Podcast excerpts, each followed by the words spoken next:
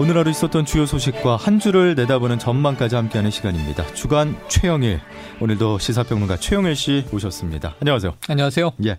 어제 이어서 이번 주 뭐 지난주부터 시작해서 강원 산불 이야기를 안 할 수가 없는데 네네. 진화가 됐지만은 지금 남은 과제가 크다고 볼 수 있는데 먼저 피해 상황 좀 집계가 되고 있죠. 피해 상황이 처음에 알려졌던 것보다 더 늘어났습니다. 결국 임야 전체가 소실된 게 한 530헥타르 정도 되는데 처음에 예. 250헥타르라고 제가 중간에 이 방송에서 말씀드린 적이 있어요. 여의도 면적이 290헥타르예요. 그러니까 여의도가 거의 두 개 정도가 탔다. 아. 임야 소실이 그렇고요. 예. 무엇보다 중요한 게 이제 인명 피해인데 막는다고 막았습니다만 한 분 사망 어쩔 수가 없었습니다. 속초 예. 50대 주민 한 분이 사망하셨고 한 명 부상. 원래 10여 명이 이제 병원에 갔었는데 예. 최종적으로 부상자 집계는 한 명으로 나왔고요. 그 대신 이제 이재민이 많습니다. 전체적으로는 3천 명이 넘게 대피를 했었는데 여기는 군장병들도 있고요. 예. 그런데 이제 현재까지는 722명 이재민이 21곳에 나뉘어서 생활하고 있어요. 그런데 이제 어제 보시면 문재인 대통령이 특별 재난 구역으로 선포를 했습니다. 그렇죠. 그렇게 되면서 이제 공공 연수 시설 등 주거를 조금 더 안정하기 위한 지원들이 이루어지고 있어서 지금 이재민들이 아마 짐을 옮기시고 있는 중일 겁니다. 예. 임시 거처에서 이제 좀 공공 숙소로 옮기고 있는 상황이고요.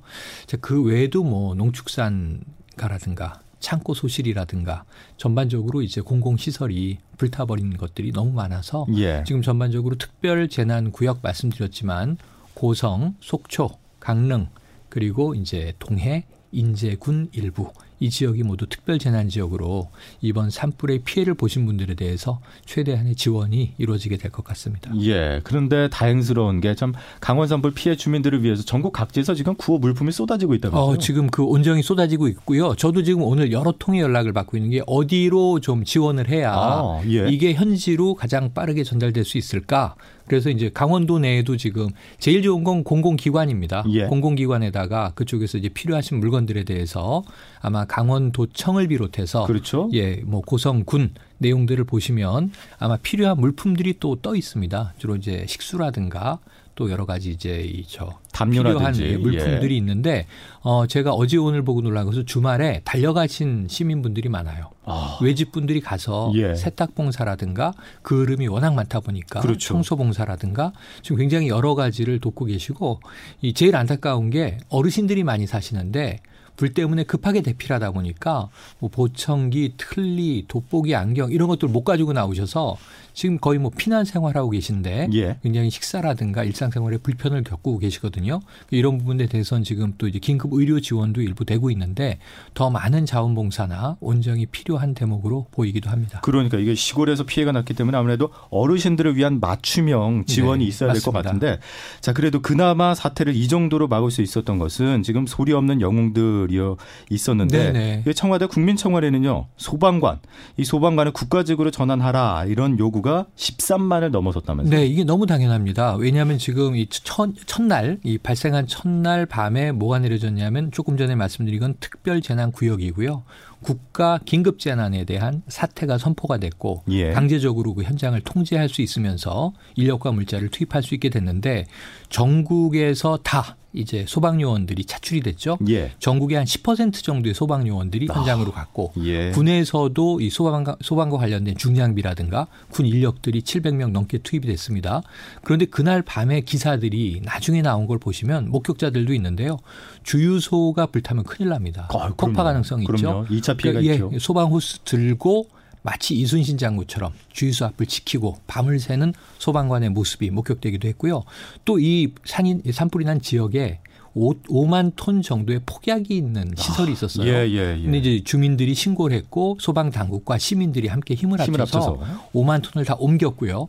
결국 이 지역은 다 불탔습니다. 이걸 사전에 옮기지 않았다면 어떤 일이 벌어졌을지 끔찍한 대목도 있고 예. 또 이정미 정의당 대표가 이제 이좀 국민들이 이런 분들을 성원하고 있는데 정치인들이 좀 본받아야 한다 하고 올린 사진에는 진화 작업을 하다가 지쳐서 잠깐 누워서 이제 눈을 붙이는 예. 시커멓게 걸린 소방관의 모습도 있는데 이 소방관들이 이 지방직이라는 거죠. 그래서 국가직으로 전환해달라라는 이들의 요구가 사실은 지지난 정부부터 계속 이어져 왔습니다. 그렇죠. 문재인 대통령의 공약에도 들어 있습니다. 소방관 국가직 전환 문제가. 그래서 이번에는 이들을 좀 국가적으로 이 왜 문제가 뭐냐면요. 지자체 예산에 따라서 소방관들의 처우가 다르고 그럼요. 소방관들에게 지급되는 장비의 질이 다릅니다. 이건 좀 아니지 않은가. 예. 이게 국가직으로 전환이 되든지 아니면 전국에 정말 균형적으로 모든 물자들이 부족함 없이 지원되는 처우 개선이 이루어지는 어, 정책들은 반드시 나와야 할 것 같습니다. 맞습니다. 국민의 안전과 관련해서 안전 입장에서 잘 접근해 주기를 기대해 보겠고 네.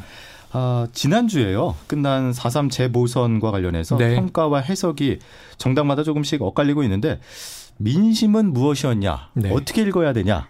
네. 어떻게 보세요? 민심은 이제 균형이죠. 황금 비율. 민심은 그야말로 1대1 무승부를 만들어 줬습니다. 예. PK 목장의 결투 이렇게 이제 불렀었는데요. 통영고성은 자유한국당이 원래 보수의 텃밭이었는데 그랬었죠. 가져갔고 하지만 민주당의 양문석 후보가 35%를 득표했다. 20% 포인트 이상 차이가 나서 압도적으로 자유한국당이 이겼지만 사실 지난 총선에는 민주당이 후보도 못 냈던 지역이에요. 예. 무투표 당선이 됐던 지역이에요. 근데 여기에서 35% 득표는 만만한 게 아닙니다. 지금 이번 재보선의 이 임기는 1년이죠. 내년 총선을 다시 그렇죠. 치러야 되니까 1년 동안 이 주민들이 지켜보고 유권자들이 맞득치 않으면 언제든 교체할 수 수. 있는 그런 면에서 이제 양문석 후보의 저력을 보여줬다는 점에서 좀 이 자유한국당이 간담이 선을 했을 거고요. 예. 역으로 창원 성사는 정반대죠. 단일 후보인 여영국 후보가 좀 압도적으로 이기거나 아주 좀 쉽게 이길 거라고 생각했는데 처음에 여론조사에서도 예. 네, 한 17% 포인트 이상 차이가 나는 적도 있었어요. 그런데 문제는 뚜껑을 열어보니까 강기윤 자유한국당 후보가 우세로 계속 앞서갔습니다. 저는 개표 98%를 하고 예. 막판 역전은 처음 봐요. 아. 선거 사상 전 이건 처음 봤어요. 예. 그런데 이제 504표 차이로 이겼잖아요. 이게 0.5% 포인트 차인데 문제는 여기서 자유한국당도 단일화가 안 돼서 예. 대한애국당 후보가 0.9%를 가져갔거든요. 그렇죠. 보수가 조금 네. 나뉘었죠. 그 바른 미래당도 3% 넘게 가져갔습니다. 근데 이 또이 여영국 후보가 고전을 한 것에는 단일화가 이루어졌지만 민주당과만 됐지 이 민중당과 안 됐어요. 예. 민중당 손석형 후보도 뭐 3.8% 정도 득표했어요. 그래서 이 복잡한 역학 관계에서 조금 판정리가 되지 않으면 내년 총선 쉽지 않다. 그래서 음. 국민들은 황금 비례로 균형을 이루어줬는데 1년 지켜보겠다라는 게 민심입니다. 예. 그러니까 보수, 진보, 여야 모두의 경고 메시지를 날린 것으로 읽어야지 지금 각 정당들은 아전인 수로 읽고 있거든요. 그렇죠. 그러니까 다른 당 문제 보지 마시고 우리 당이 지금 얼마나 위기인지를 들여다보고 내년 총선 전략을 짜셔야 될 것 같습니다. 맞습니다. 국민들은 언제나 현명한 아, 그런 최고죠. 판단을 네. 해주셨기 때문에 정치가에서 잘 읽어주셔야 될 것 같은데 근데 하나만 더 네. 정치권 이야기 하나만 더 짚어본다면 지금 박영선 김현철 아. 그 장관 후보자 청문 보고서 네네. 채택이 결국 불발이 됐는데 맞습니다. 내일 임명 강행이 되겠죠? 지금 이 세 명 중에 두 명은 낙마했고요. 예. 지금 이 다섯 명 중에 세 명은 임명이 됐는데 이 세 번째로 임명된 진영 장관이 행안부 장관 아닙니까? 이게 참 묘한 게 김부겸 행안부 장관이 산불 맞기 시작했어요. 예. 근데 이 토요일로 넘어가는 6일 자정을 기점으로 진영 행안부 장관으로 넘어가고 지금 전 장관이 된 겁니다. 그렇죠. 전 장관은. 그러면서 진영 장관이 지금 후속 대책도 잘 진두지휘하고 가고 있죠. 있어요. 그래서 뭐 국무총리와 더불어서 행안부 장관이 전임자 후임자 잘 하고 있는데 문제는 지금 이제 박영선 중소벤처기업부 장관 후보 또 무엇보다 중요한 이제 이 이번 주간에 이 한미 정상회담도 있고 다시 남북 정상회담도 필요하고 북미 예. 관계 다시 재개돼야 되는데 통일부 장관이 지금 공석이 될 가능성이 있단 말이에요. 예. 아직까지는 조명규 장관, 조명균 장관이 하고 있습니다만 이런 상황에서 이제 김현철 장관 후보 어떻게 될 것이냐. 자유한국당은 결사 반대고요. 강행할 경우에는 뭐 정말 국회 보이콧도 또 불사할 이제 분위기를 보이는데 내일 임명 강행될 것으로 전망이 예. 됩니다. 아, 또 내일부터 4월 임시국회가 시작이 4월 되는데. 임시국회 지금 아무것도 안 하고 있죠. 예. 참고로 말씀드리면 정쟁만 하고 있고 재보선 때문에 이 국민들이 좀 기다려줬는데 예. 선거제 개편 패스트 트랙 문제가 3월 15일이 데드라인이라 그랬어요. 예. 지금 한 달 넘어가는 상황이고요. 사립유치원 3법을 비롯해서 지금 뭐 단축근로제와 보완을 이루는 이 탄력근로제 등등 이 민생 법안과 경제 법안 하나도 처리가 안 되고 있습니다. 예. 아유 참 걱정이군요. 이번 주 일정도 한번 짚어본다면은 네. 이제 4.11 한미 정상회담 딱 4일 앞으로 다가왔는데 어떤 네. 성과, 어떤 점을 주목해봐야 될까요? 지금 한미 간의 분위기는 좋습니다. 이도훈 한반도 교섭본부장과 또 김현종 이제 이 안보실 2차장이 미국을 날아가서 조율을 다 했는데 예. 미국의 반응과 분위기가 좋다. 이 북미 관계를 좀 전향시켜내기 위해서 준비가 잘 돼 있다. 그럼 문재인 대통령이 중재안이 뭐냐면 이 트럼프 대통령이 빅딜로 하노이 회담이 결렬됐다면 good enough deal을 한번 해 보자. 그 중간에 절충적인 deal을 해보자. 예. snapback이라는 전략을 써보자.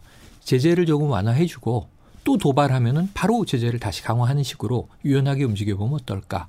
또 이제 CTR이라고 하는 이제 정책도 있습니다. 그러니까 이 북한이 핵을 폐기하는 지역마다 경제적인 원조를 하는 방식인데. 어. 근데 이제 이러한 것들을 이제 트럼프 대통령이 이제 받아들이면 제일 좋죠. 그래서 다시 한번 북한과 마주 앉아서 하노이에서 좀 진전된 절충안으로 합의를 해보자.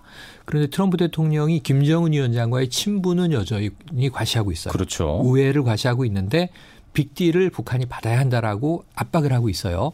그런데 이제 우리 정부 관료들은 이 미국의 반응이 좀 전향적이다. 예. 빅딜로는 사실 성사되기 어렵다는 것을 현실적으로 깨닫고 있다.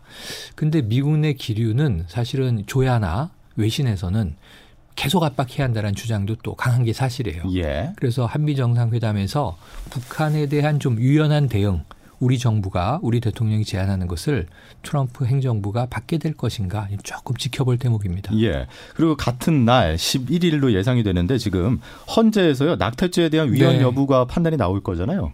이게 아주 관심이 몰리고 있습니다. 왜냐하면 낙태죄 여성분들이 관심이 많죠. 지금 예. 형법에서 낙태, 약물이나 시술로 낙태하면 본인도 처벌받고 이게 의료인도 불법 시술로 또 처벌받게 됩니다. 그러니까 낙태가 불법인 거죠, 우리 사회에서는. 그러니까 이런 말을 하긴 좀 애매할 수도 네. 있지만 여성 그리고 의사는 처벌이 받는데 네. 남자 그러니까 아버지는 또 처벌에서 아, 그 여기서 빠져 있고 예. 예. 어떤 양성 평등이 이루어지지 않았다 이런 비판도 있었는데 문제는 이게 지난 2012년에서 합헌이 되긴 했지만 예. 4대 4였어요. 여섯 명이 이거 위헌이라고 하면 위헌이 되는 거예요. 그런데 이 지금 현재 이 재판관들의 구성이 그 어느 때보다 진보적이에요. 어. 그래서 이제 여성계에서는 최초로 드디어 낙태죄가 이제 위헌이 처리가 돼서 과거의 간통죄처럼 역사 속으로 사라질 가능성이 높다 이렇게 예. 보고 있는데 아직 날짜는 확정 안 됐습니다. 11일로 예측은 됩니다. 11일쯤 결정은 나올 것 같습니다. 예. 그리고 우리 입장에서 크게 영향을 받을 수 있는 문제가 또 하나가 있는데 네. 이번 주에 한일 수산물 분쟁에 대해서 아. 그러니까 후쿠시마 수산물이 우리 예, 예. 국내 밥상 위로 올라올 수도 있는 그러니까 상황이잖아요. 2013년, 2011년에 후쿠시마 원전 사태가 터졌고요. 예. 방사능 오염이 걱정돼서 2013년에 우리가 수입 금지 조치를 내렸어요. 후쿠시마와 8개 일본 지역에서 이제 오는 수산물 50종.